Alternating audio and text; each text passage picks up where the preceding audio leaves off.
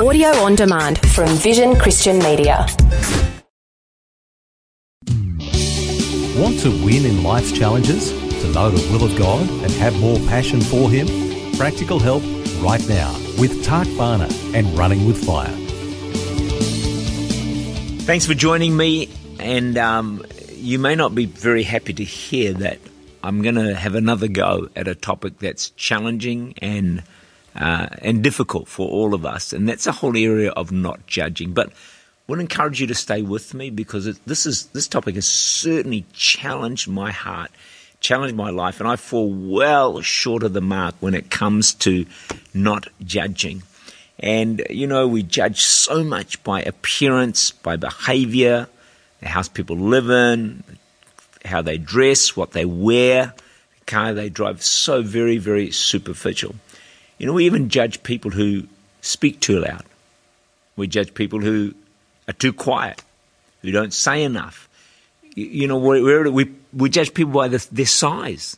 They're either too big or too small or too tall or too short or, or something. And uh, it's just there all the time. Matthew 7, verse 1 Judge not that you be not judged. The truth is, we really assess people accurately and virtually every conclusion we have about people is flawed because it's based on so much limited knowledge.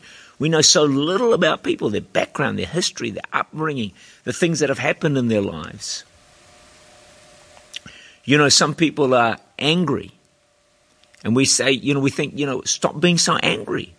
Well, why are you, you know, and we, we judge them. And yet, obviously, things have happened in their lives that have caused them to have this anger that's burning inside them.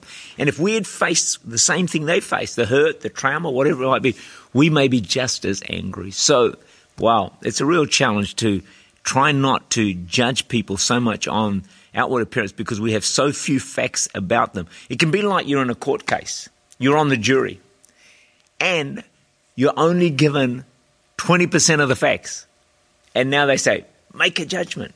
And you're thinking, I can't. Why? Because I don't have all the facts. It's 80% being withheld. Well, when we judge people, we don't even have 20% of the facts. We probably have 5%, if that. And then we try and make some judgment about the person. So it's very hard to judge, and that's why I think the Bible is very concise, very specific, very clear on judgment. It just says, don't. Just don't do it. Or if you are doing it, try to stop doing it. Someone close to you right now has a great future. If you knew that, you would change your entire attitude towards them.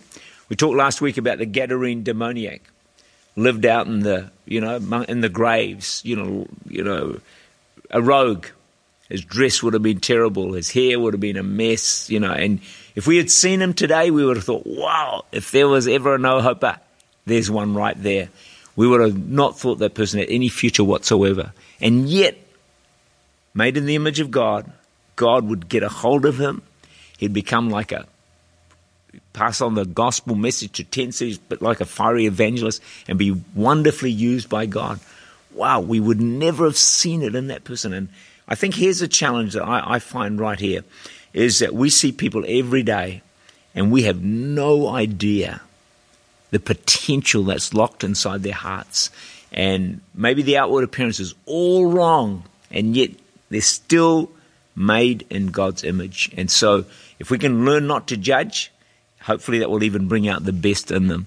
Now, I'm not really promoting an attitude of some people who abuse the words and say, hey, don't judge me, as they merrily go their way and sin away. But then again, there'll be a reason why they go their merry way and sinning as well.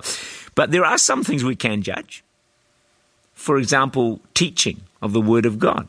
Acts 17, verse 11. These were more fair minded than those in Thessalonica, in that they received the Word with all readiness and searched the Scriptures daily to find out whether these things were true. So we need to check out teaching that we hear. Is it correct? Is it accurate?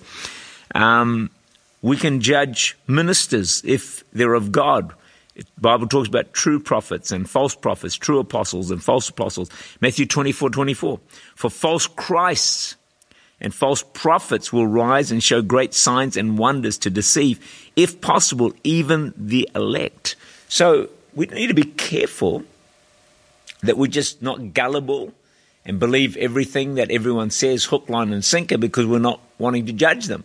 Hey, we need to judge false prophets, false apostles, false teachers. Um, but, you know, we can know people by their fruit, and that's often a good sign too with ministries.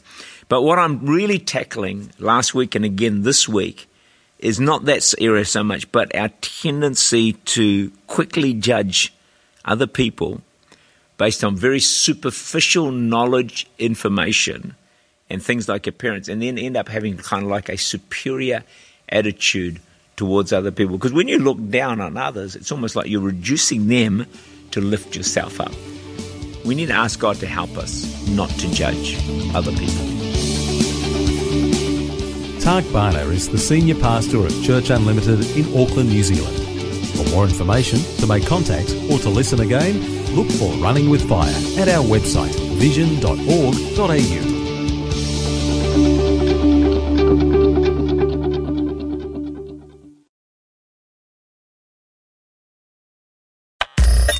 Thanks for taking time to listen to this audio on demand from Vision Christian Media. To find out more about us, go to vision.org.au.